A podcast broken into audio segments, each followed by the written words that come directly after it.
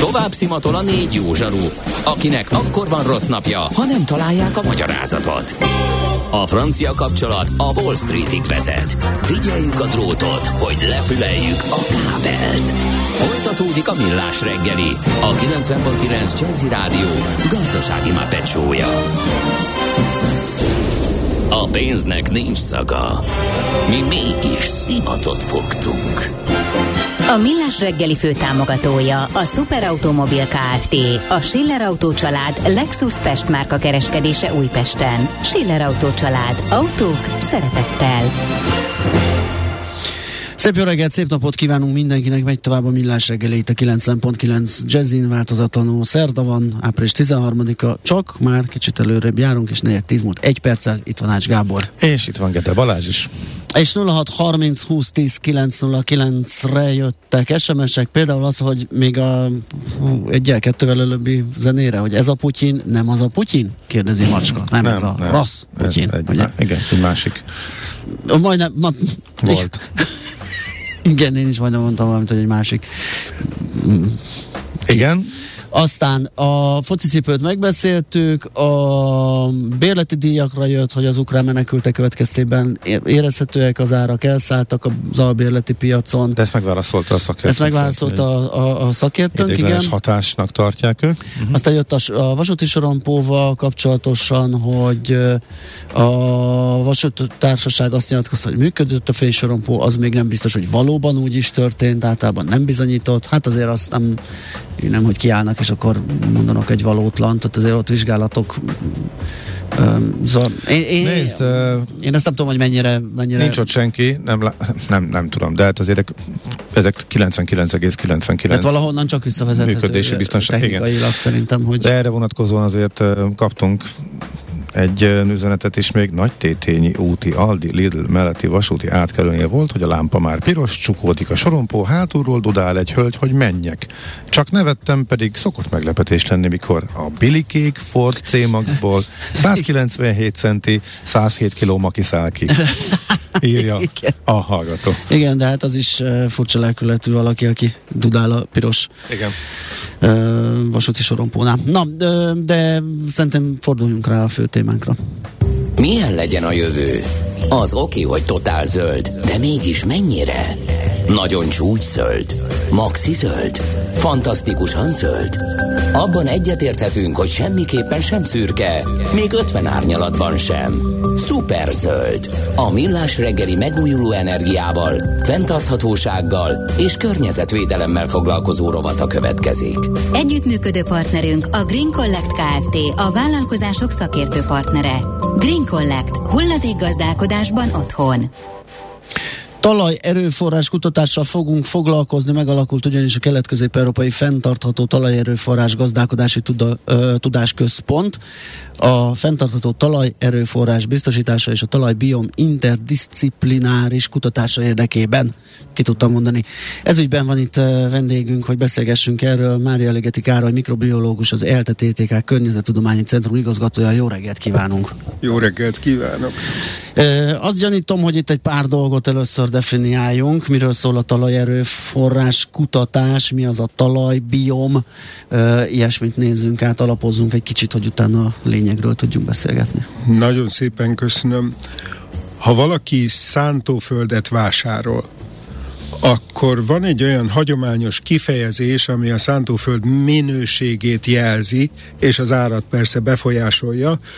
A szántóföld minőségét aranykoronában igen. szokták megadni. Igen, igen. Ezt ez, ez valószínűleg mindenki maradt. hallotta. igen. igen. igen. Mi, mire utal ez az érték? Mi az, ami a szántóföldnek meghatározza a termőképességét?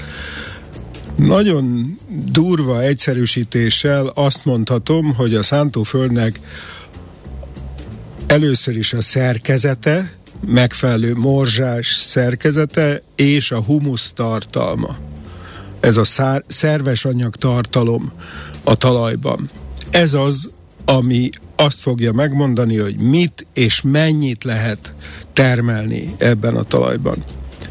A másik tehát ez a talajerőforrás Aha. alapvetően. A talaj szerkezet és szerves anyag tartalom. Világos, tehát hogy löszösebb, homokosabb, agyagosabb, és hogy mennyi mm, Milyen humusz van, van így benne. Van, így van. Ez. A másik kérdés az volt, hogy a biom micsoda. A talajbiom a talajban található valamennyi élőlénynek az együttese, amelyek a talajnak lényeges talajminőséget befolyásoló tényezői.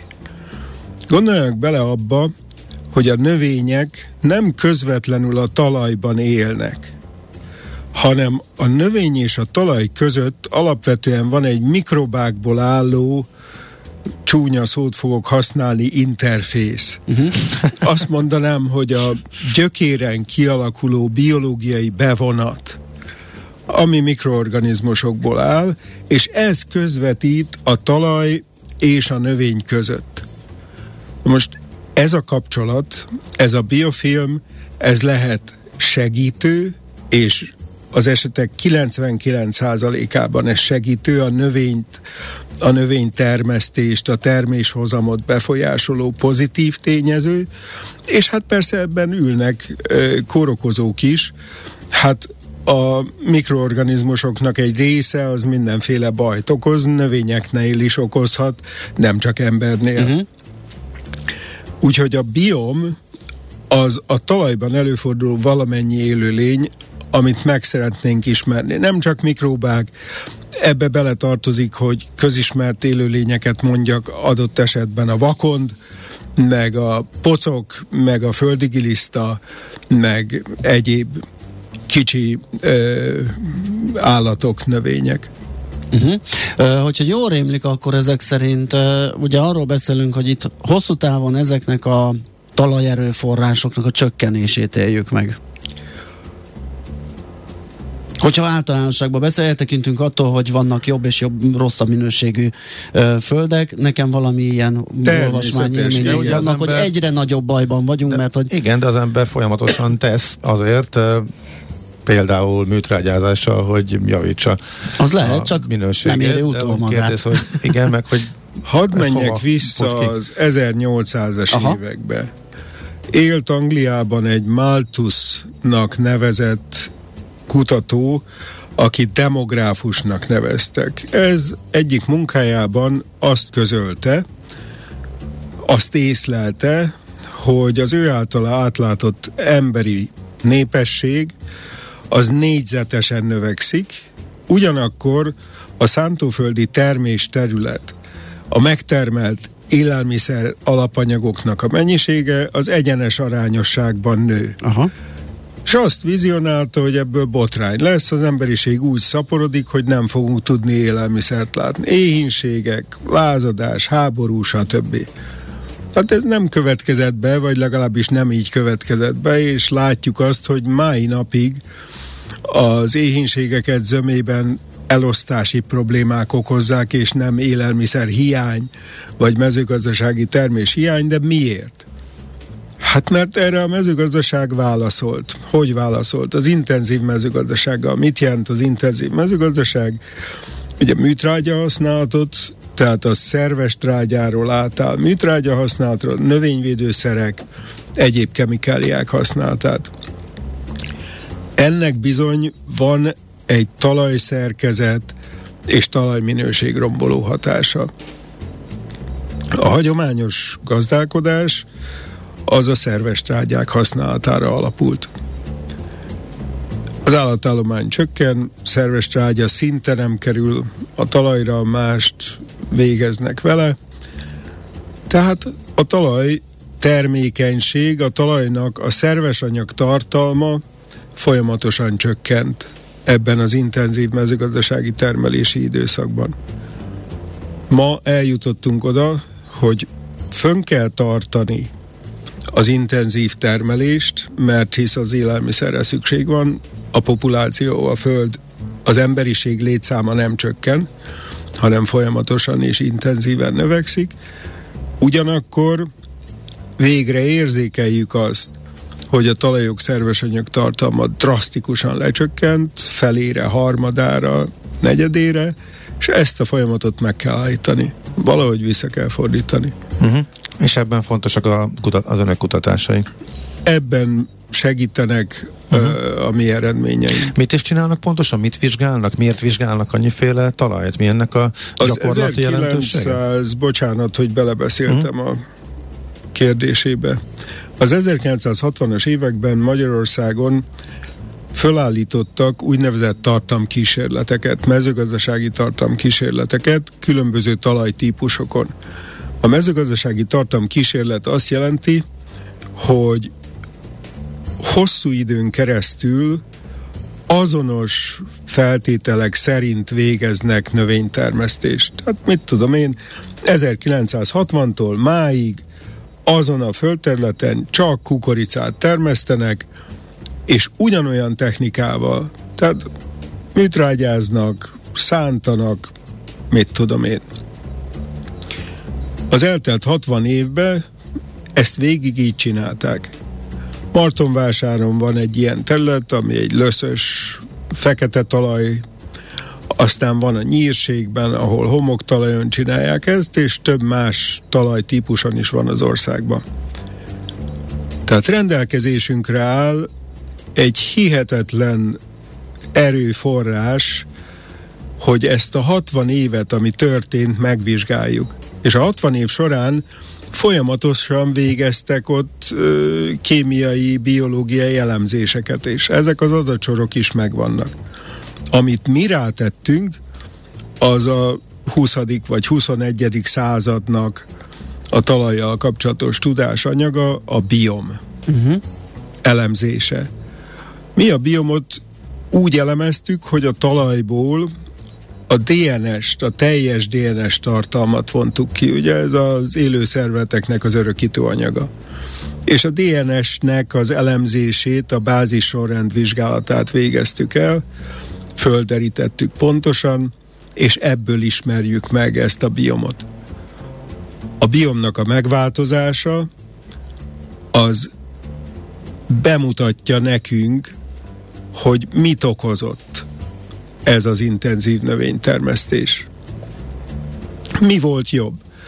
Ha csak kukoricát, csak búzát, vagy egy vetésforgót használtak, ha szerves trágyát használtak, ha műtrágyát használtak, milyen ö, talajművelési módokat, forgatásos szántás, csak tárcsázás, és így tovább. Ezt derítjük föl. Uh-huh. És ebből próbáljuk meg azokat a jövőbe előremutató és a talajtermékenységet segítő művelés módokat, növénytermesztési módokat kidolgozni, azokra javaslatot tenni, ami segíti a talaj szerves anyagnak az újbóli fölépülését, növekedését. Uh-huh. Hogy egy kicsit előre szaladjak még a kutatási eredmények ismerete nélkül, milyen, milyenek a kilátások? Ugye sokszor elég borús képet festenek uh, híradások arról, hogy mi, milyen irányt uh, vesz ez az erózió. Néha hallunk kísérleteket, itthon is vannak olyan paradicsom termesztő, üvegházban dolgozó cégek, akik nem is használnak talajt, hanem pipettából, nem tudom, összeállítják azt, ami kell a paradicsomnak, ez nem tudom mennyire lehet megoldás, vagy mennyire hosszú távú. Szóval mik a kilátások a jövőre nézve? Ez nagyon fontos lehet, ugye? Természetesen vannak ilyen tápoldatos, vagy egyéb ö, új próbálkozások, általában zöldséggyümölcs termesztésre, azt gondolom, hogy a talaj azonban mindig a jellemző erőforrása lesz az élelmiszertermelés alapjának, tehát a növénytermesztésnek. És azt nem lehet kivenni ebből a rendszerből. A másik, amit tudomásul kell venni, hogy a mezőgazdaság egy jó értelemben vett konzervatív gazdálkodási rendszer. Hát ha egy parasztemberbe gondolkodunk, Erdélybe elmegy az ember Székelyföldre, van egy olyan mondás a falvakban, hogy ha nem tudod, hogy mit kell csinálni, akkor menj ki az utcára, néz körül, hogy az emberek mit visznek. Ha kapa van a vállán, akkor el kell menni kapálni. Ha kasza van a vállán, akkor most van a kaszálásnak az ideje, és azt csinál. Tehát tudja azt, hogy az ősei mit csináltak, Aha. és ahhoz ha szabad ezt mondani, ragaszkodik. Nyilvánvaló, hogy ez a konzervatív felfogás, ez egyrésztről jó, ezt megváltoztattuk az intenzív műveléssel lassú idő alatt, ugyanannyi lassan fog visszaalakulni, vagy átalakulni egy talaj kímélő, egy szervesanyag pótló gazdálkodásá ez a dolog. Tehát sietetni meg lehet próbálni, de úgyse fog sikerülni. Uh-huh. Hogy lehet visszaszorítani a műtrágyát? Hogy lehet a, igen, több szerves anyagot juttatni a talajba? Nem kell elvinni a talajról az ott levő szerves anyagot, hogyha szabad egy ilyet mondani. Ugye manapság a talajról minden szerves anyagot eltakarítunk. Mi lesz ezzel a szerves anyaggal? Hát részben felhasználják olyan primitív célokra, mint a zöld energiának nevezett növényi biomassa égetés, szalma erőmű. Na de hát a talajnak a humusz rétegét égetjük el alapvetően, amikor ezeket a növényi hulladékokat elégetjük. Nem beszélve ezeknek a logisztikájáról, szállításáról, megkérdőjelezi, hogy mennyire zöld ez az egész történet, ugye? Teherautóval. Ez egy érdekes, érdekes. De általában nem a szántóföld szélén van az erőmű. Tehát ez... ez így van. Vagy ugye nagy hozzáadott értékű terméket csinálunk belőle, ez még egy jobb eset. A nagy hozzáadott értékű termék például a termesztett gomba. Aha. Ugye az szalma, egyéb növényi hulladékokról készül. Na de ezt mindenképp elviszük a szántóföldről, uh-huh. és másút hasznosítjuk, vagy égetjük el éppen. Mi volna, hogyha ott hagynánk? És ez visszakerülne. Hagyományosan visszakerült a talajba, ugye istálótrágya formájában. Uh, Hú, ez a rövid távú és a hosszú távú gondolkodásnak a viaskodása? Tehát rövid távú haszon, Azt gondolom, haszont hogy látunk, igen. hogyha elvisszük, és nem foglalkozunk azzal, hogy hosszú távon meg kárt okozunk? Nagyon jól mondja, erről van szó. Tehát a rövid távú, és még zárójelbe oda tehetem profitorientált gondolkodás, uh-huh. az bizony nem törődik azzal, hogy a talajt mi fogja érni. Van egy olyan mondás, hogy a, az eredeti tőkefelhalmozás eredetileg a természeti erőforrások kárára történik. És ez nem csak mondás, hanem ez egy valóság. Ezt ugyanígy látjuk az ásványkincsek kihasználásánál, ugye kőolajból hány ember lett milliómos. Na de véges erőforrások ezek. Végre beszélhetünk arról is, hogy a talaj is egy ilyen véges erőforrás amiből nem biztos, hogy az első millióit mindenkinek össze kell szednie. Uh-huh. Egy nagyon érdekes kérdést írt nekünk egy hallgató, hogy az adott föld aranykorona értéke tud változni, ha évekig trágyázzák, gondozzák mondjuk. Uh, javulhat ez? Tehát adott talajszerkezet mellett ugye, hogy javul esetleg a termőképessége? Hogy ne javulhat, de ugye akkor mindig föl kell mérni ezt. Aha. Tehát megfelelő idővel egy talaj szerkezete is, meg a termőképessége is javulhat. Ez megfelelő gazdálkodást igényel. Van még egy kérdésünk, a talaj élet pusztulása a szakértő szerint milyen összefüggésben van a CO2 növekedésével? Tudomásul kell venni azt, hogy a talajban lévő szerves anyagok, amikor elfogynak, akkor a legnagyobb részük a széndioksziddá fog biológiai úton elégni, ha szabad így fogalmazni. Tehát bizony a talajunk szerves anyag készletének a nagy részét ma a légkörben látjuk. Aha. Tehát amikor a növényi anyagot ott hagyom a talajon, akkor ezt a szenet hagyom ott a talajon. Ennek is a nagy része le fog bomlani és visszamegy a légkörbe, de egy része be fog épülni a talajba. Uh-huh. Tehát a talajok humusztartalma, a szerves készlete az a légköri széndiokszidból származik. Világos. Ha ennek a mennyiségét növelem, akkor ezzel hozzájárulok egyben ahhoz is, hogy a légköri széndiokszid szinteket csökkentsem. Uh-huh. Egy másik kérdés, hogy olyan hasznos növények nincsenek, amelyeknek nagyon kevés szerves anyagtartalmú talaj is elég? Hogy ne volnának ilyenek?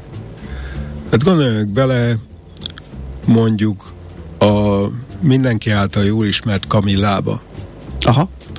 A leg extrémebb, szikes talajokon, amelyek ráadásul iszonyúan kötöttek, nagyon csekély a szerves anyagtartalmuk, ott nő. Más példákat is lehet persze hozni, na de Kamilából nem lehet megélni.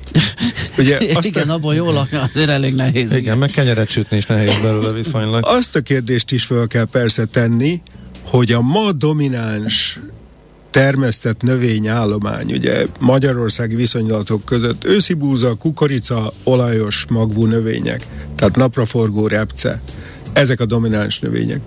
Biztos, hogy csak ezekre van-e szükség? Vagy ezek helyett lehet más fajokat, fajtákat ö, használni, amiből meg lehet élni. Uh-huh. Ezt a kérdést is persze föl kell tenni. Rendszerben kell gondolkodni, van erre egy jó latinos, görögös eredetű kifejezés, a holisztikus Aha. gondolkodás. Tehát egységben, az egész rendszerben, méghozzá a talaj esetében globális szinten, tehát földi szinten kell gondolkodni, nagyon nehéz. Abszolút. Nagyon nehéz, tehát nem egyszerű dolog ez. De van még egy másik hagyományos mondás, hogy a lokális megoldások, amelyek előremutatóak és figyelembe veszik a, a holisztikus szemléletet, azok tudnak megoldást hozni. Tehát nem kell az embernek amiatt bánkódnia, hogy én egy kis pont vagyok, hanem meg kell mindent tennie abban a kis pontban, ameddig az ő hatása ér. Uh-huh. Az én esetemben ugye a talajtermékenység javítása érdekében. Oké, okay. egy utolsó kérdés, csak nagyon röviden, hogy uh, aminek apropóján um, itt vagyunk, hogy elindul ez a uh, tudásközpont, ez már nem is uh, magyar, hanem egy uh, régiós uh, összefogással, ha jól értem. Ennek mi a háttere, illetve mi a pontos célja, ami most elindult, meg egy kis előzménye is? Az elmúlt öt évben mi ezeket a kutatásokat a magyar kormány támogatásából végeztük. Ez egy ö, olyan rövidítésre hallgató pályázat volt, így KINOP. Uh-huh. Hát egy uniós forrás alapvetően, nem? Nem, ez, ez nem? hazai forrás. Ez hazai, aha. Ö, bocsánat, ez uniós forrás. Uh-huh. Egyébként összekevertem egy másik uh-huh. csoporttal, de ezzel azonos mennyiségű pénzt tett bele egyébként a magyar kormány ilyen aha. kutatásokba. Bocsánat, ez uniós forrás. Na most ezt az itt kapott eredményeket, az itt kapott ö, tudást, azt mi vállaltuk, hogy hosszú időn keresztül nem csak föntartjuk, hanem el is terjesztjük. Nem csak Magyarországon, hanem a közép-európai régióban. Nem mi vagyunk az egyetlenek, akik ebben a kérdéskörben kutatnak. Ez egy világszerte kutatott ö, probléma. Hagyományos kapcsolatainkat felhasználva cseh kollégákkal, erdélyi romániai magyar kutatókkal együtt az egyetemi és az akadémiai szférával indítottuk meg ezt a tudásközpontot a talajtermékenység fenntartására, növelésére, és bízunk benne, hogy ez ki fog terjedni több más országokból, több más országból ö, kollégák csatlakozni fognak, Elsősorban, mert érdekük az, hogy az általunk ebből a támogatásból létrehozott hatalmas adatbázis információ tartalmát kinyerjük, másodszorban pedig azért, mert ők is felelősséget éreznek, hogy ahol ők a kis pontok, ott mindent megtegyenek a javítás érdekében. Uh-huh. Oké. Okay. Hát nagyon szépen köszönjük, hogy átbeszélhettük ezt, nagyon izgalmas Ú, abszolút, uh, és téma. tök jó, élveztem, hogy értem, amit uh-huh. hallok. Pedig laikusként, örömmel laikusként ültem le a beszélgetéshez, úgyhogy nagyon szuper volt, nagyon köszönjük, és a további uh, sok sikert uh, kívánunk, és, és, és eredményeket, és egészséget. Nagyon szépen köszönöm. A Millás reggeli megújuló energiával, fenntarthatósággal és környezetvédelemmel foglalkozó rovata hangzott el. Szuper zöld, hogy a jövő ne szürke legyen, hanem zöld. Oké? Okay? Együttműködő partnerünk a Green Collect Kft. A vállalkozások szakértő partnere. Green Collect. Hulladékgazdálkodásban otthon. Igen, ez volt, Elmond... de még az a pici idő hiányzott, hogy elmondjuk, elmondjuk hogy Mária... a legfontosabbat, hogy kivel beszélgetünk. Mária Ligeti Károlya, a mikrobiológussal, az ELTE-TTK Környezettudományi Centrum igazgatójával beszélgettünk. Köszönjük még egyszer professzor, és várjuk szeretettel majd még, hogy folytassuk. Én köszönöm. Tőzsdei és pénzügyi hírek a 90.9 jazz az Equilor befektetési ZRT szakértőjétől. Equilor, az év befektetési szolgáltatója. Varga Zoltán szenior elemző a telefonvonalunk túlsó végén. Szia, jó reggelt! Sziasztok, jó reggelt kívánok! Na nézzük, hogyan állunk, hogyan nyitott a bőrze, mit csinálnak a részvények, különösen mondjuk a Telekom, akinek közgyűlése volt tegnap. Abszolút felül teljesítők vagyunk, tehát Európában nagy részt inkább a negatív tartományban mozognak az indexek. Itt van a BUX 1,3%-os pluszban. Érdemes ahhoz hozzátenni ehhez, hogy az elmúlt napokban viszont alul teljesítés volt, tehát elég meredek csökkenő trend, úgyhogy minden esetre biztatónak mondható egyelőre ez a felpattanás, a kérdés, hogy mennyire lesz tartós. A legnagyobb emelkedést az OTP mutatja 1,2 milliárd forintos forgalom mellett 2,6%-kal pattant fel 10.835 forintra. A MOL 0,6%-kal 2816 forintra emelkedett, a Richter 0,6%-kal 7045 forintra. Az említett Magyar Telekom 1,2%-os emelkedéssel 386,5 forint. Tehát alapvetően elmondható, hogy minden vezető részvény emelkedik mondom, a forgalom az átlag alatti, tehát ilyen másfél milliárd forint körül van, Aha. és hogy kitart a nap végéig ez az optimizmus a hazai piacon. Mi okozza egyébként Európa szerte a, nem hogy ennél nagyobb, hanem egyáltalán az esést, mert hogy ugye mondtad, hogy mi felül teljesítünk és másképp mozgunk. Európában alapvetően esés van. Most mi izgulunk? Hát olyan nagy azért nincs. Hát vagy mínuszok. Uh-huh. Igen, igen, 0,3-0,6 százalék közötti mínuszokat láthatunk. Hát több, több dolog miatt is aggódhatnak a befektetők, ugye egyrészt az amerikai kamatemelési ciklus várhatóan gyorsabb lesz, mint ahogy korábban gondoltuk, vagy gondolták a befektetők, illetve természetesen az orosz-ukrán katonai konfliktus sem látszik egyelőre megoldódni illetve a hozamok is emelkednek, tehát azért van több olyan kockázati tényező, ami, ami árnyékot vett a részvénypiacra. Kérdés, hogy ez mikor tud fordulni, vagy tud egyáltalán tartósan fordulni, tehát uh, ezek a folyamatok sajnos hosszú távon velünk maradhatnak, úgy tűnik, hogy uh, inkább alul teljesítést várok a részvénypiacoktól a következő hónapokban. Világos forint? Forint piacán stagnálást látunk, 377,94 most az euróval szembeni árfolyam, dollár forintnál pedig egy nagyon minimális negatív korrekciót 348,71-re. Oké, okay, Zoli, nagyon köszönjük, szép napot! Köszönöm szépen Szia. figyelmet, sziasztok! Varga Zoltán szenior elemző számolt be nekünk a tőzsde nyitást követő, hű, majdnem első óra, 50 perc fejleményeiről. Tőzsdei és pénzügyi híreket hallottak a 90.9 jazz az Equilor befektetési ZRT szakértőjétől. Equilor, az év befektetési szolgáltatója. A szerencse fia vagy? Esetleg a szerencse lánya? Hogy kiderüljön, másra nincs szükséged, mint a helyes válaszra. Játék következik. A helyes megfejtést beküldők között minden nap kisorsolunk egy páros belépőjegyet a Budapest arénában jövő hétvégén megrendezendő konyha kiállításra. Mai kérdésünk a következő, mikor jutott el a családi háztartásokba a mosogatógép? Tehát mindegy, hogy hol, uh, itthon vagy tengeren túlon, vagy hogy mikor került egyáltalán háztartási használatban mosogatógép? A. Az 1950-es évek, B. 1960-as évek, vagy C. Az 1970-es években. A helyes megfejtéseket ma délután 16 óráig várjuk a játékkukac jazzy.hu e-mail címre. Kedvezzem ma neked a szerencse! Hát azt gyanítom, ez ennyi volt. Igen, igen, igen, igen, el kell, hogy távozzunk. Holnapra jönnek a savanyú jóskák, vagy te is leszel? Én nem, én nem leszek. Én, én, én elbúcsúzok, és mindenkinek kellemes ünnepeket, húsvétot én kívánok. Is. Te is? Akkor jönnek akkor... a savanyú jóskák. Jó, oké. Okay. Hát jóskáik. akkor hallgassák, hallgassátok jóskáikat is holnap Fél héttől tízig ugyanígy millás reggeli, hadd örüljenek.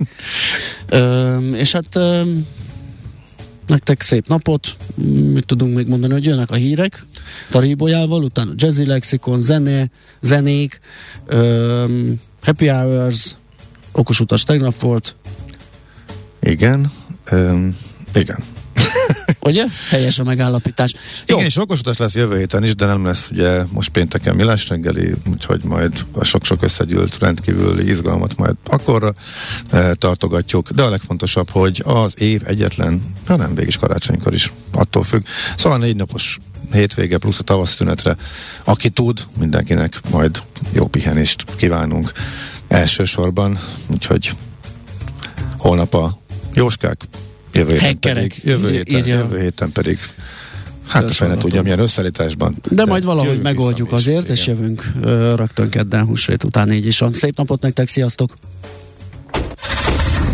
Már a véget ért ugyan a műszak, a szolgálat azonban mindig tart, mert minden lében négy kanál. Holnap reggel újra megtöltjük a kávés bögréket, beleharapunk a fánkba és kinyitjuk az aktákat. Addig is, keressetek minket az arcaktákban, a közösségi oldalunkon. A mai adás podcastjét pedig holnapunkon. Millás reggeli, a 90.9 Jazzy Rádió gazdasági mapetsója. Ha csak egy műsorra van időd idén, tégy róla, hogy ez legyen az. Csak egy dolog lenne még. A Millás reggeli fő támogatója a Superautomobil KFT, a Schiller Auto család Lexus Pest márka kereskedése Újpesten. Schiller Auto család. Autók szeretettel.